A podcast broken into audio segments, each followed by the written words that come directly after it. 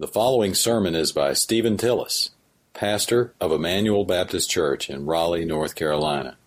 Please visit us at 2100 Noble Road in Raleigh or on the web at ebcraleigh.com. And now, here's Pastor Steve. Amen, church. Let's take our Bibles today, turn to the New Testament book of Hebrews, Hebrews chapter number 2. If you're visiting with us today or unfamiliar with the Bible, you can open up to the table of contents and you'll find a list of all the books there in the New Testament book of Hebrews, chapter number 2.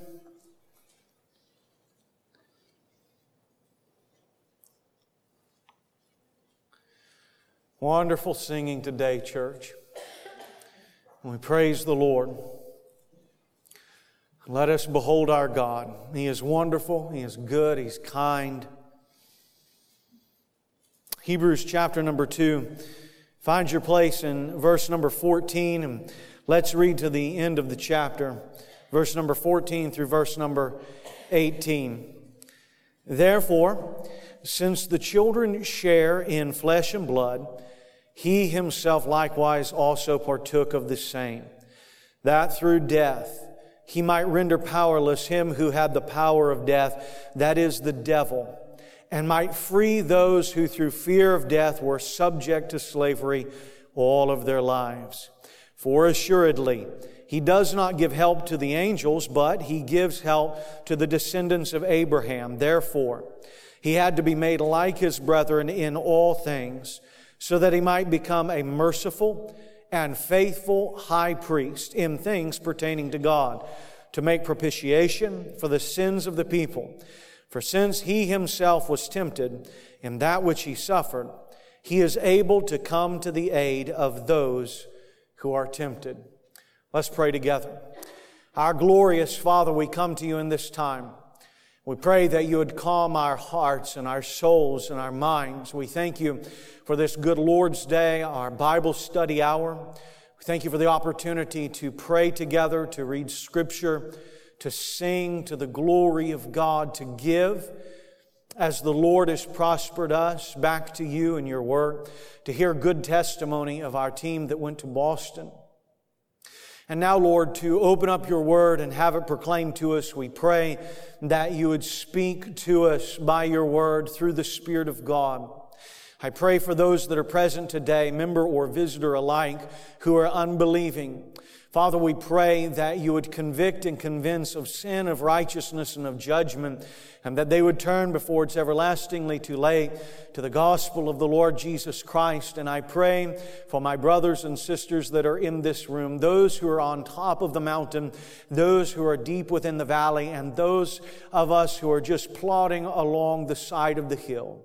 May you uh, whisper into our hearts the goodness and the mercy and the grace of the Lord Jesus Christ. And we shall thank you for all that you do this day. For it is in the name of Jesus Christ we do pray these things. Amen. I'm not sure if I shared this with you, but years ago when I was in junior high, I was uh, in summer school. Now, uh, you may say, why were you in summer school? That's another story for another day. And I remember I was in summer school, and uh, there was this uh, fella, and early this morning I was debating as to whether to use his name or not. So I got on Facebook to see if he were on there. I won't use his name in case one day he hears this sermon.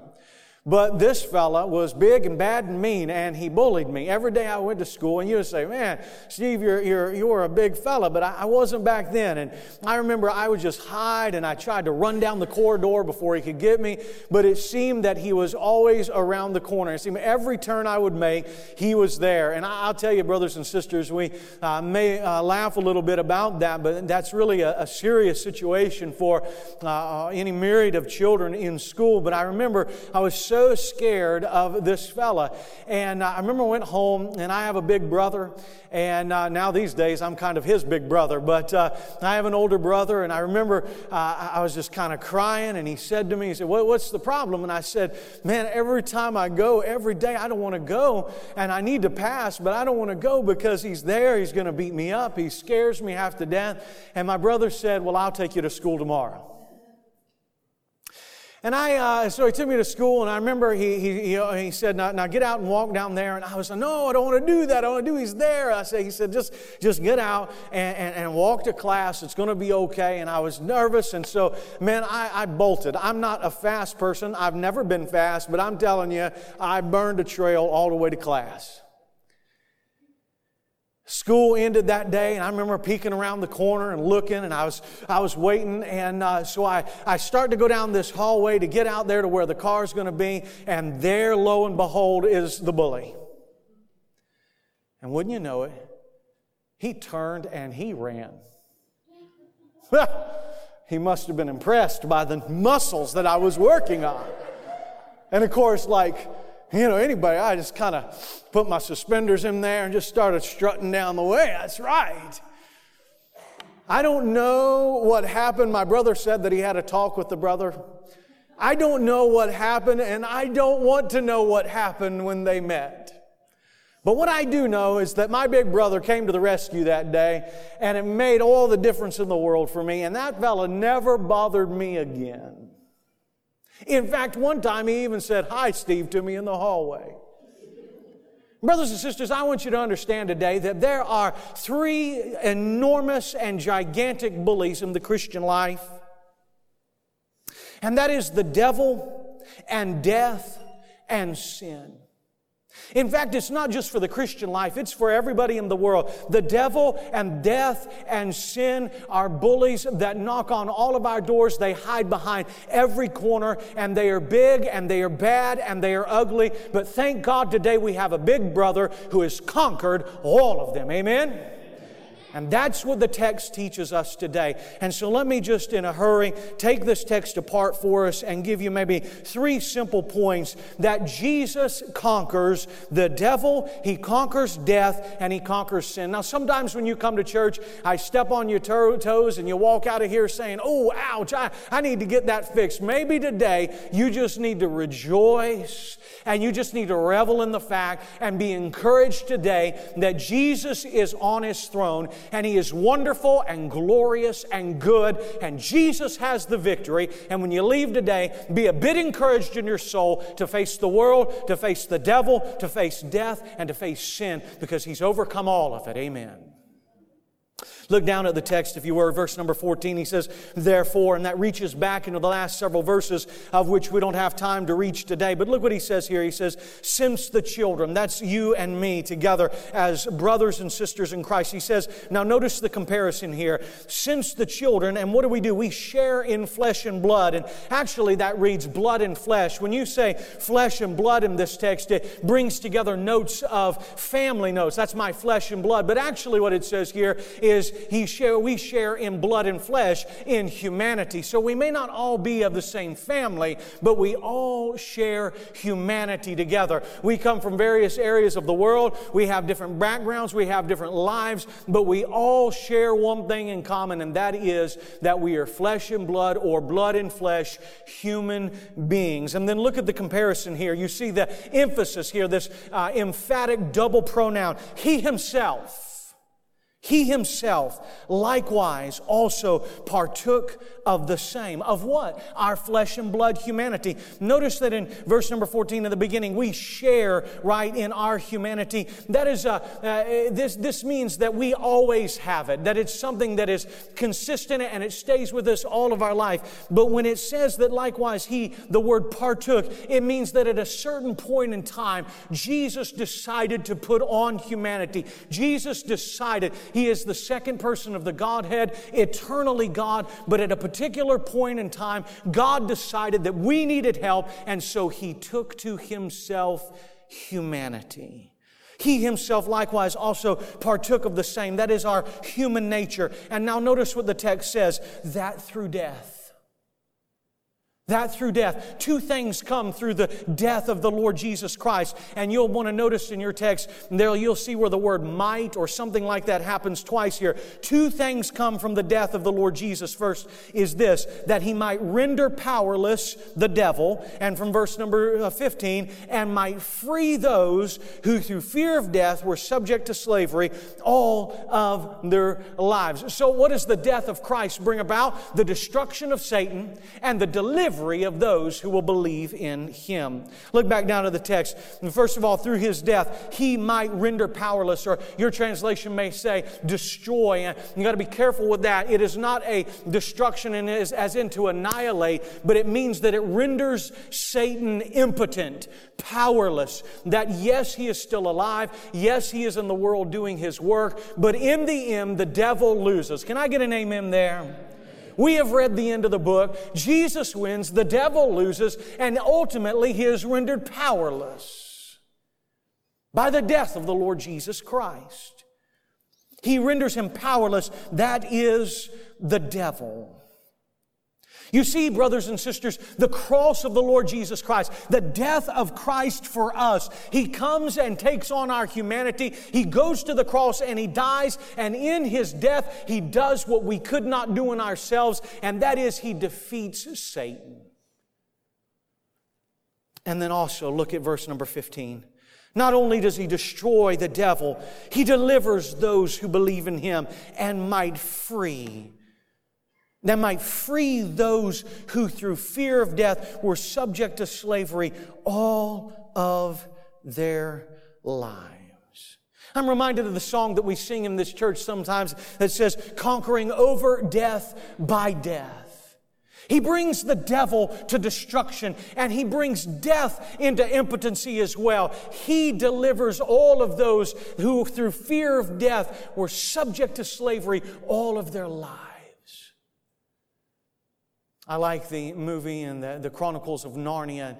Many of you have seen those, and if you haven't, just give me a geek second here, okay? In the Chronicles of Narnia, you find that when Aslan comes to the altar and it's time for him to die, that the Bible says there is an ancient, or the, the movie says that there is an ancient form of magic from the dawn of time that uh, when you sin, one had to give their life, and the witch is caught up in the fact that one has to give their life when they sin. And then it says that there was a deeper magic still from before the dawn of time that when one who was innocent gave themselves on behalf of the guilty, that death would begin to work backwards. And that's what happens when Jesus dies for us.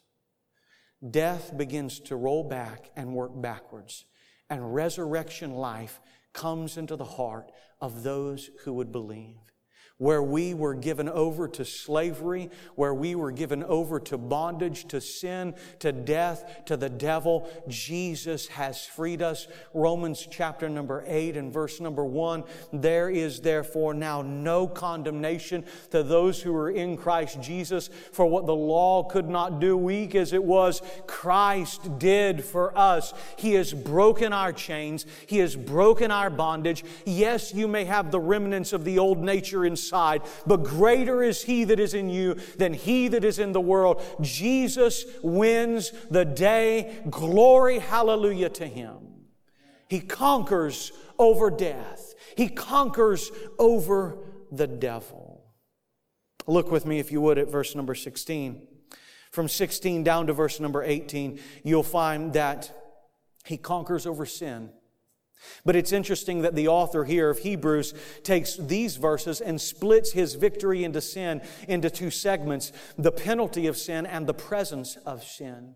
So in verse number 14 down through verse number 15, you see there that Jesus conquers over the devil and Jesus conquers over death. And now let's wade into this territory and find that Jesus actually conquers the power of sin in our life and the presence of sin in our life. Look at verse 16. For assuredly, and you might have something that says, uh, for verily. It just simply means that this is a well known, this is common knowledge. The author wants you to know that every believer should know these truths. For assuredly, he does not give help to angels, but notice the contrast. He does not give help to angels, but he gives help to the descendants of Abraham. You say, Pastor Steve, why didn't he give help to angels? I don't have any idea, but we benefit. Amen. So I don't know. I don't know why he didn't give help to angels. No, actually, what the text simply means, when you say, when it says that he gives help, he doesn't give help to angels, he gives help to us, it's speaking about human nature. You see, when God came into the world, he didn't come into the world with the nature of angels. He came into the world and took on human flesh.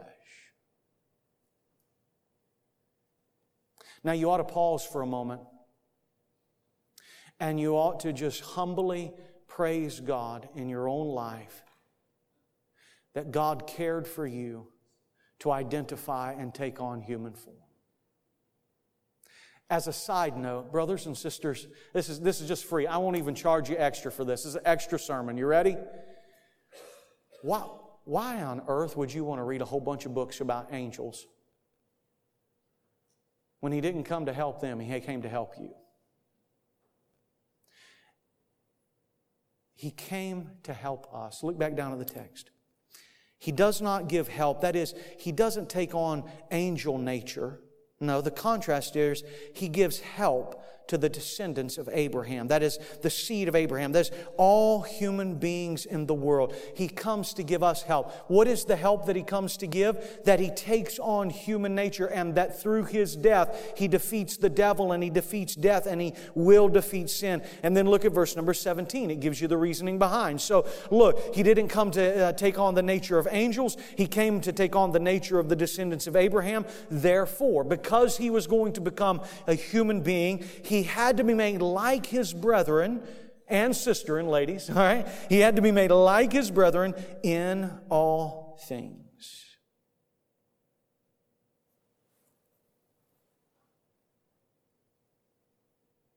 Jesus had to be made like us in all things.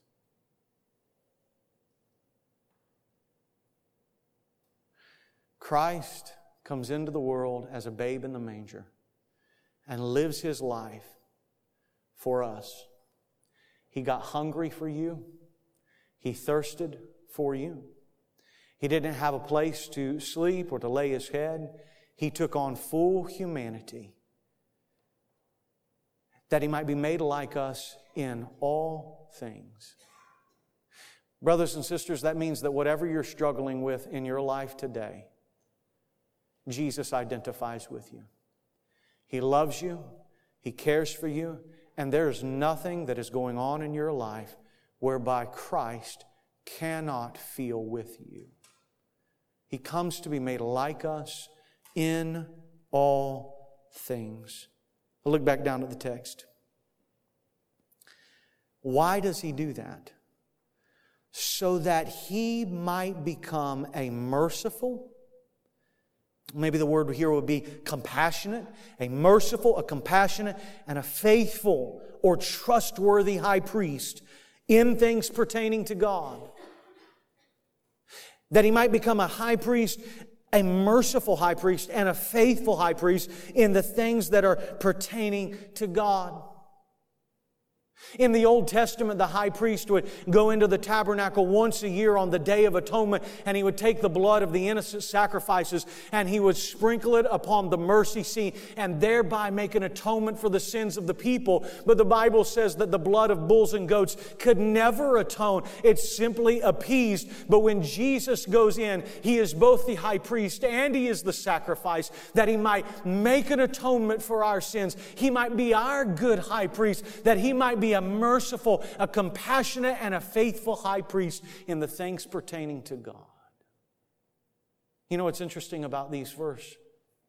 Did you know that nowhere in the Old Testament does it say that the Levite priesthood, that any of them were ever merciful? Did you know that? In fact, the Bible says in Hosea chapter 4, verse 4 through 9, that they are guilty, the priesthood is guilty of not being merciful and not being compassionate over God's people. But this text tells us that when Jesus comes into the world, He is better than the angels, He's better than Moses, He's better than the prophets, and He's better than the priests. Why? Why? Because He is merciful, He is compassionate, He is gracious. He is not a part of some sect over here that cannot understand. He rises up with humanity and He says, Out of the midst of you, I will take your nature and I will atone for your sin. And in all points that you've been tempted, so have I. Christ cares for us that he might be a merciful and faithful high priest in things pertaining to God. Look back down at the text. Well, what are the things pertaining to God? Mainly this to, to make propitiation for the sins of the people. The word propitiation here simply means the appeasement or the removal of the right wrath of God upon unbelieving sinful people. That means that all of the judgment of hell belongs on me because I have sinned and come short of the glory of God. Because the Bible says I am an enmity with God. The Bible says that we have all gone astray. We've all gone our own way. And the judgment of God belongs on every unbelieving person in the world. But Jesus bears all of that wrath. Jesus on the cross goes through hell for you taking away our sin. Another reference to this word propitiation would be Luke chapter number 18 and verse number 13, where you have the story of the, the Pharisee and the tax collector, and he beats on his chest and says, Be merciful to me, a sinner. Be merciful to me, a sinner.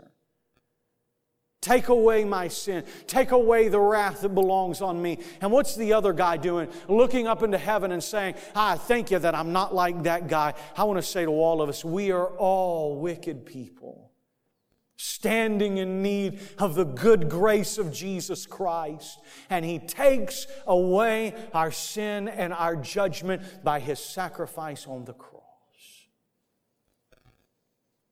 The penalty of sin has been done away with in Christ. You see, brothers and sisters, I was reading this past week that down at the southern tip of Africa, there's a place called the Cape of Storms. The Cape of Storms. And the reason why is because uh, the, the, so the way that this cape jets out into the water, hundreds and hundreds of ships had sailed that way, and many and many and many deaths had taken place. And it was a place where you would never want to go. And yet, there was a Portuguese captain who charted a way around this Cape of Fear, this Cape of Death. And now they have changed it into the place called the Cape of Good Hope. And Jesus does the same thing for us. The devil and death and sin are impassable. And everyone that goes that way dies. But Jesus charts the course. He goes down through the gates of hell. He comes up through the resurrection so that we might follow in him. Look back down, if you would, at verse number 18 he not only conquers over the penalty of sin, he conquers over the presence of sin. For since he himself, oh, isn't that great how the text ends that way? Back up in verse number 14, it began with this double emphasis on these pronouns. He himself likewise partook of the same. Verse number 18 ends this section by saying, For since he himself, he didn't send an angel. He didn't send somebody else. There's nobody else. God looked through heaven, and the only one fitting to accomplish the redemption of his people was his own son. For he himself was tempted. But now look here at the prepositional phrase, in that which he suffered. The emphasis in verse number 18 is on the temptation of Christ, but what you must understand, it is his very suffering in life that was his temptation. He is able to come to the aid. This is a rescue word. It is a military term. It means to run to the cries of those who are in danger. Aren't you thankful for brothers and sisters in our military? Can I get an amen there every once in a while? When I, when I hear the cries of those in danger, brother, hey, listen, I, I take off running. Get me and my family, we're out of there. I mean, if I'm at the mall and I hear a loud bang, we're heading for the door. But aren't you glad that there's brothers and sisters in the world that when they hear the cry of danger, they run to it instead of away from it? Oh, aren't you glad that when Jesus hears the cries of those who are in danger, in sin and devil and death, he runs to us? He runs to us.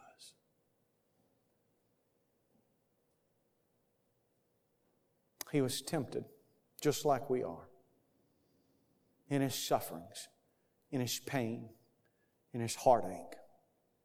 When you read there the phrase, in that which he suffered, it makes reference here not just to the cross, but to the entire life of the Lord Jesus Christ. From birth till death, all of his life and sufferings, he was tempted. Why? So that he would understand where we are and he would be able to run to our aid of those who are tempted. Brothers and sisters, I just simply want to leave you today with this. Jesus has conquered over the devil, over death, and over sin. Its power to take us to hell. And living daily in the presence of Christ, we can overcome our temptations through Him who is tempted like we are. This last week, did you live in the power and the victory of the Lord Jesus Christ? Did you give everything that you have to serve Him and follow Him and love Him and live for Him? Because this is the King that we serve. This King Jesus is worth following. This King Jesus is worth seeking and searching with all of your heart until you find Him. Are you really walking with Jesus? Or do you just simply have religion? I fear that one day we will come to the end and you'll be very sadly mistaken. That true Christianity is not just the buy in of a one sentimentality moment in time. It is the daily pursuit of the King of Kings and Lord of Lords who both destroys the devil, who destroys death, and who overcomes our sin. And he is worthy of our adoration and our service. To be a genuine Christian means that you follow him every day of your life with everything that you have. Uh, teaching Sunday school this morning. And I left our class with these two questions, and maybe it would be good for you this week to answer these questions. Are you hotly pursuing a relationship with Jesus with everything that you have every day of your life? Is he more to you than anything else in the world? And if not, why? Is he unworthy? Has he not done enough for you? What else would you like for Him to do? Don't you want to be the kind of believer that leaves here today burning and seething on the inside? Ah, just let me out. I remember years ago when that preacher preached that sermon and said, Are you closer today to God today than you were a year ago? Ah, just let me out of here. I've got to get right with Jesus. I, I want to love Him and walk with Him. I want my inward heart to burn with the passion of Jesus, to follow Him all the days of my life. I don't want to be some idol. I don't want to be a, a nonchalant. Uh, I, I don't want to give God half of my heart. Jesus has destroyed the devil and death and sin. I want to give him everything that I have. I want to leave here today. Yes, I'm going to fail. Yes, I'm going to fall down. Yes, I'll need to repent this week and put my faith. But I want to give God everything that I have because Jesus is worth it all. I want to burn like that all the days of my life. And I'm asking you, my brothers and sisters, do you want that? If you don't want that, it's okay. I'm just pleading with you to look to Jesus at the cross and see that He'll save you out of your sin. But for heaven's sake, if you're a believer in this room, you ought to burn with the passion of Jesus to leave here today, to love Him, to live for Him, and to share the truth with the world. And if you want that, right now in your own heart, why don't you ask God to give it to you? Why don't you commit today? I'm going to leave here and I'm going to pursue you with everything that I have.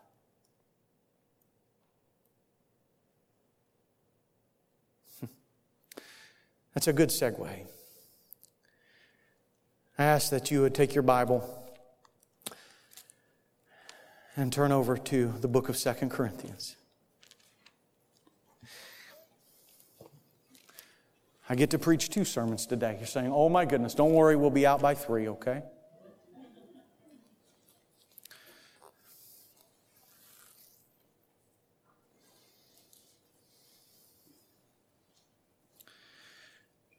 It's our great privilege today to confirm the ordination of Josh Hernandez. Wednesday night, his uh, ordination council met, asked him some pretty tough questions, and he survived by the skin of his teeth. But he, no, I'm just kidding. He answered, it was great. He did a great job.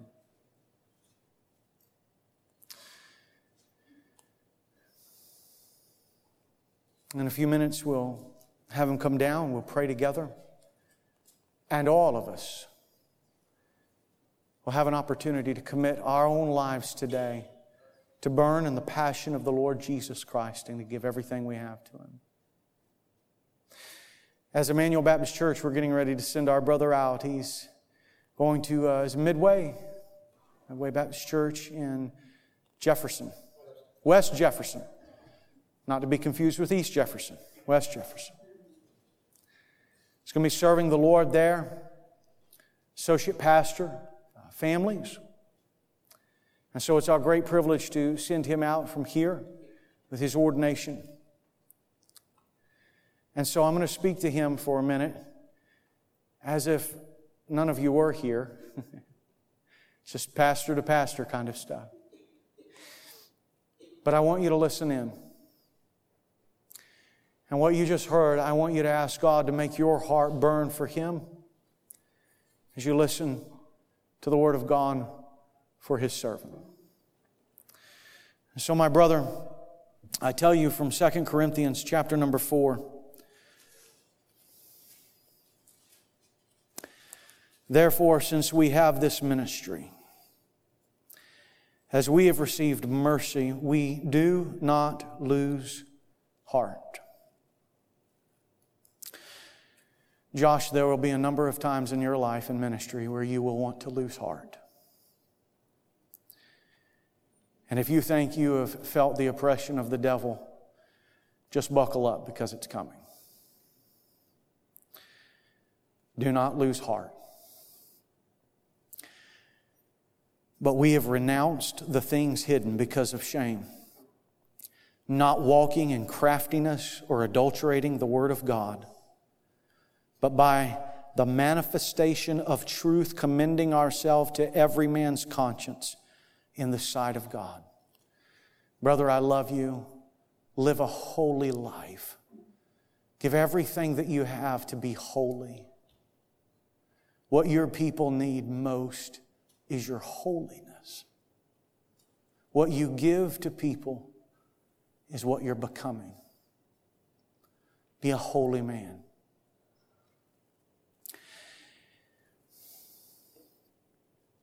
And even if our gospel is veiled, it is veiled to those who are perishing.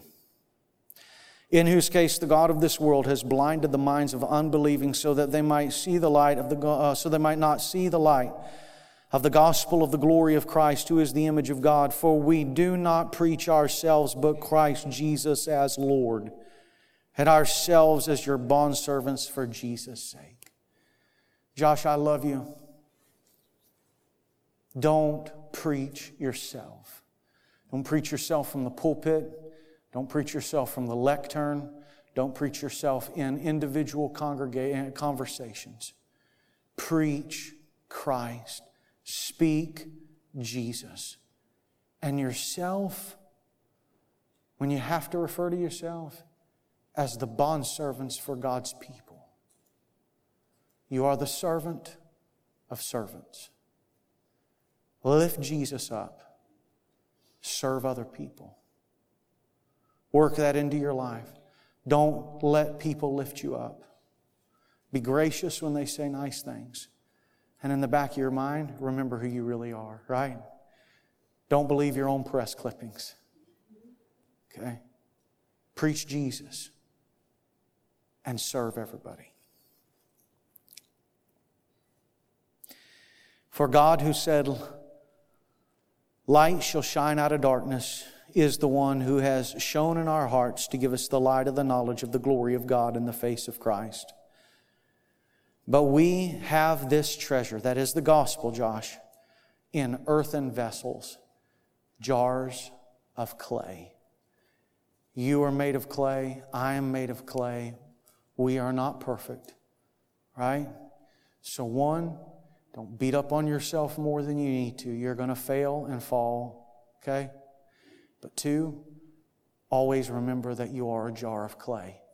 See, it's what's inside that's glorious the gospel, not you, not me. So that the surpassing greatness of the power will be of God and not from ourselves. Now, listen. We are afflicted in every way, but not crushed, perplexed, but not despairing, persecuted, but not forsaken, struck down, but not destroyed, always carrying about in the body the dying of Jesus, so that the life of Jesus also may be manifest in our body. For we who live are constantly being delivered over to death for Jesus' sake, so that the life of Jesus also may be manifest in our mortal flesh. Verse 12. So death works in us, but life in you. Always bear about in you. Carry the cross. Lay down your life. Pick up your cross. Follow Jesus. Die daily to yourself. And the more that the death of Christ produces the death of Josh, life will take place in them. Did you get that? So death is at work in us, so that life might be at work in them. And when you die and Christ rises in you, He'll shine that light to all those that are around.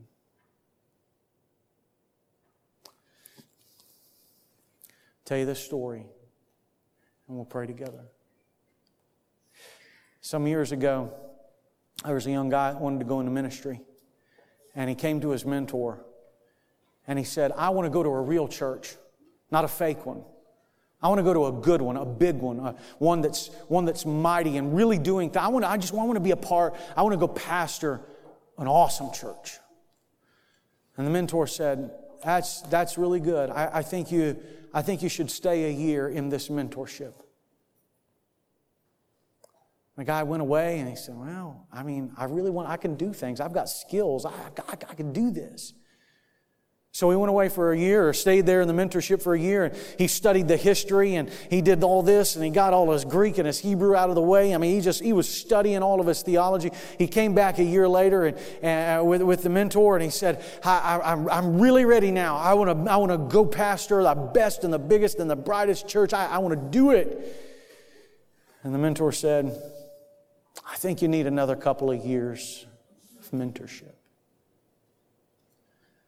A couple years went by,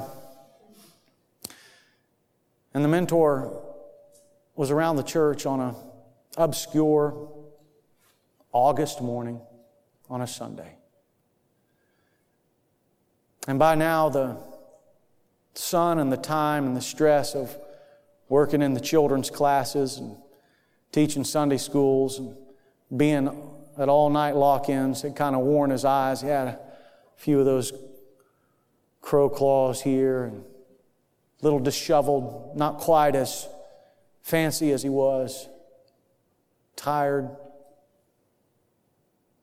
See, he had been working with uh, the youth and children's classes and filling in, subbing, teaching, and going on a mission trip and been uh, given some communion to shut ins. He took him aside and he said, uh, I thought you wanted to. Are you still interested in pastoring? You still want to pastor? What about that big church? What about that profound ministry? And the guy just looked down at the ground and looked back up at him with some tears in his eyes and he said, Christ is my ministry. All the days of your life in ministry. Make Christ your ministry. Make Him number one. Every time you look into the eyes of a person that's struggling, see Christ. Every service you do, every time you pick up trash in a bathroom when nobody's around, see Christ.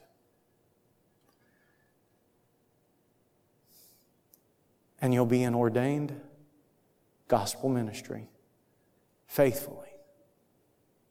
And let Him take care of all the rest. Amen, brother?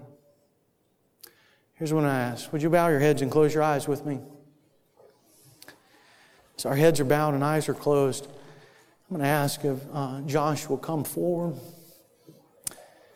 As he's coming, I'm going to ask Josh to, to kneel. I'm going to ask some of our active deacons and some of the folks that were on George, Josh's uh, ordination council if y'all would come and lay hands on our brother. Amen. What a sweet moment. And here's what I'm going to do, church. Josh's new pastor is here, Brother Steve, and so I'm going to ask if he would to lift his voice and pray for Josh. And then uh, when he finishes, I'll pray for, uh, I'll pray for us as a, as a church and pray over Josh. Father, as we bow our heads and our hearts in the presence of the Lord today, Lord, today we want to honor the Lord Jesus by setting apart one who has felt the call upon his life to be a called out servant of God. I'm thankful, Father, today for the challenge that has been given to him from the Word of God. May those words that have been read to him and shared with him today, Father, echo in his heart and his mind and his life. Father, as he rises in the morning, Father, may he hear those words speak to his heart. As he struggles through the days that, Father, sometimes there will be, may he hear those words in his heart. And Father, with tears, as we often do when we lay our head upon the pillow at night, may we hear those words in his heart. Lord, I'm thankful, Father, for the call that you have placed upon his life. Father, for the things that you have shared with him to this point. Father, have built him to be the man that you want him to be, the man that you have called him out to be. Now, Father, as he steps forward, Lord, may he realize that, uh, Lord, it is not him. But as the Apostle Paul said, that uh, I crucify my flesh so that it is not I, but Christ that liveth in me. Lord, I pray that, Father, that you'd help Josh to crucify that flesh daily so that it's not him, but it is Christ who lives through him. Lord, I pray that you would just give him that passion, Father, that he has for families, for fathers to be fathers, for children to be obedient children, for ministry, Father, to be his heart's call. And Lord, wherever it is that, Father, that you call him throughout this life, may this be a beginning point in him to know that, Father God, that you, not he, not even this church, but you have called him out for your service. Mm-hmm. So, Father, I pray that he would constantly look to you. And that he would know that, Father, that the man who met around him the other night to question his theology, Father, uh, to question his uh, resolve and his determination, Father, they are not the ones who called him out.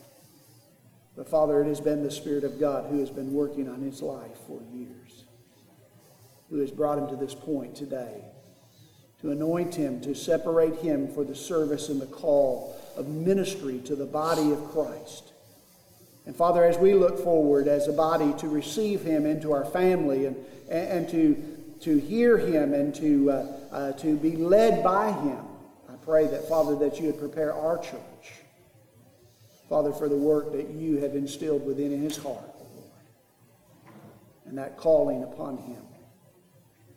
And may, Father, the Spirit of God rest upon him and strengthen him and ever shadow his family, Lord, as uh, we pray, Lord, that this ministry is not a, an individual called, though he is the, the minister, he is bringing his family alongside in this call of ministry. So we pray a hedge of protection about them. And Lord, that you would bring uh, Sabrina along him, with him, to, to walk this walk so that there would be a, a, team effort. Lord, together they would lean on one another as they lean on you. As they raise their family, Father, to serve the Lord. May they be that example before others as he is feeling this call and moving towards this ministry of family ministry. Let his life so be an example that others will see Christ in them. For it's in Jesus' sweet name we pray.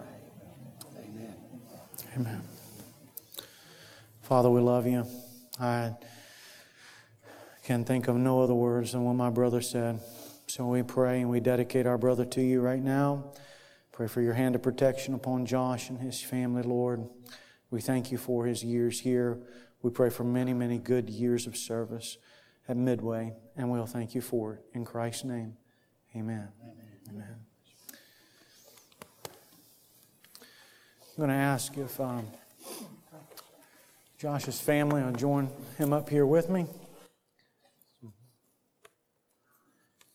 We have a certificate of ordination.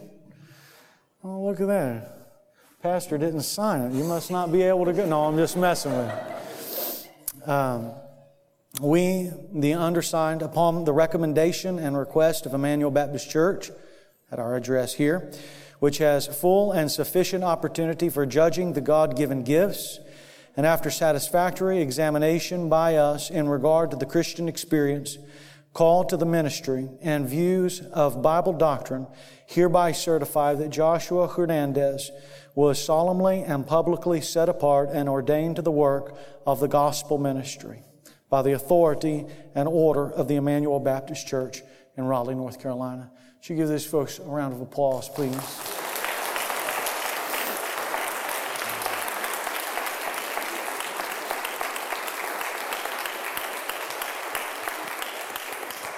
And uh, church body, we also, uh, I hope y'all didn't mind, I made an executive decision. It's easier to ask for forgiveness than permission. Uh, we, we, uh, Josh, like me, he, he, likes to read, and so uh, we got him a gift card uh, to Lifeway uh, so that he'll be able to go. I, I get a little, I'm a little strange. I don't like people picking my books out for me. and uh, so I figured he might be the same way. So we got him a gift card to, uh, to Lifeway so that Sabrina will be most happy that now he has more books. And uh, let's, all, let's all stand together together. And uh, let's, let's do this today. I'm going to have a, a word of prayer for us. And um, I'm going to ask if you don't have a, a, roast that's burning on the stove or something like that, would you just take a minute after the service, uh, come by? Uh, oh, hey, brother, I'm sorry. Did you want you wanted to say something? Yeah, that's okay. Yes, yes. Do you need a microphone or? Yeah. You okay? You can tell he's already got some preach in him. That's here you go. Sorry, uh, I'm going to read it because I wrote it uh, a few weeks ago, I mean, Sabrina, and uh, I just wanted to share it with you guys, and I do better uh, from my notes, so bear with me. To our church family at EBC, we cannot thank God enough for bringing us to a church full of His people. The help, encouragement, compassion, and growth we experience as members of EBC will forever be representative of how the body of Christ should be. When we first came, we were nervous, intimidated, and slightly anxious, especially as parents to small children, rambunctious children. But never once did we feel unwelcomed or looked at uh, in, a, in a demeaning way. We experienced an outpouring of the Holy Spirit as the entire church body, young and old, welcomed us into the presence of a people serving their Creator.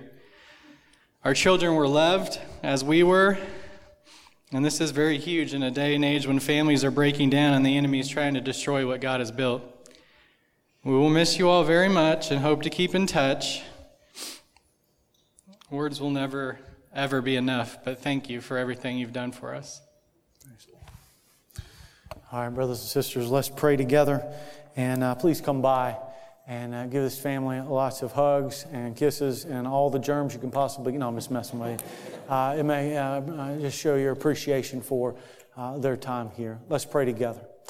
Our Lord, we love you and thank you for your kindness and mercy and grace. We thank you for the Hernandez family, Lord, and what they've meant to our church. Thank you for our brother Josh, and uh, Lord, we're so thankful for him, for you calling him into the gospel ministry. We pray for Midway. Uh, Lord, we pray for fruitful wonderful family ministry there. Pray that uh, children and, and youth and moms and dads who come to faith in Jesus Christ, we pray that marriages would be restored. We pray that uh, parenting would uh, be, be helped greatly.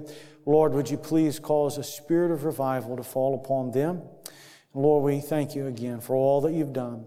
We pray these things now in the name of Christ. Amen.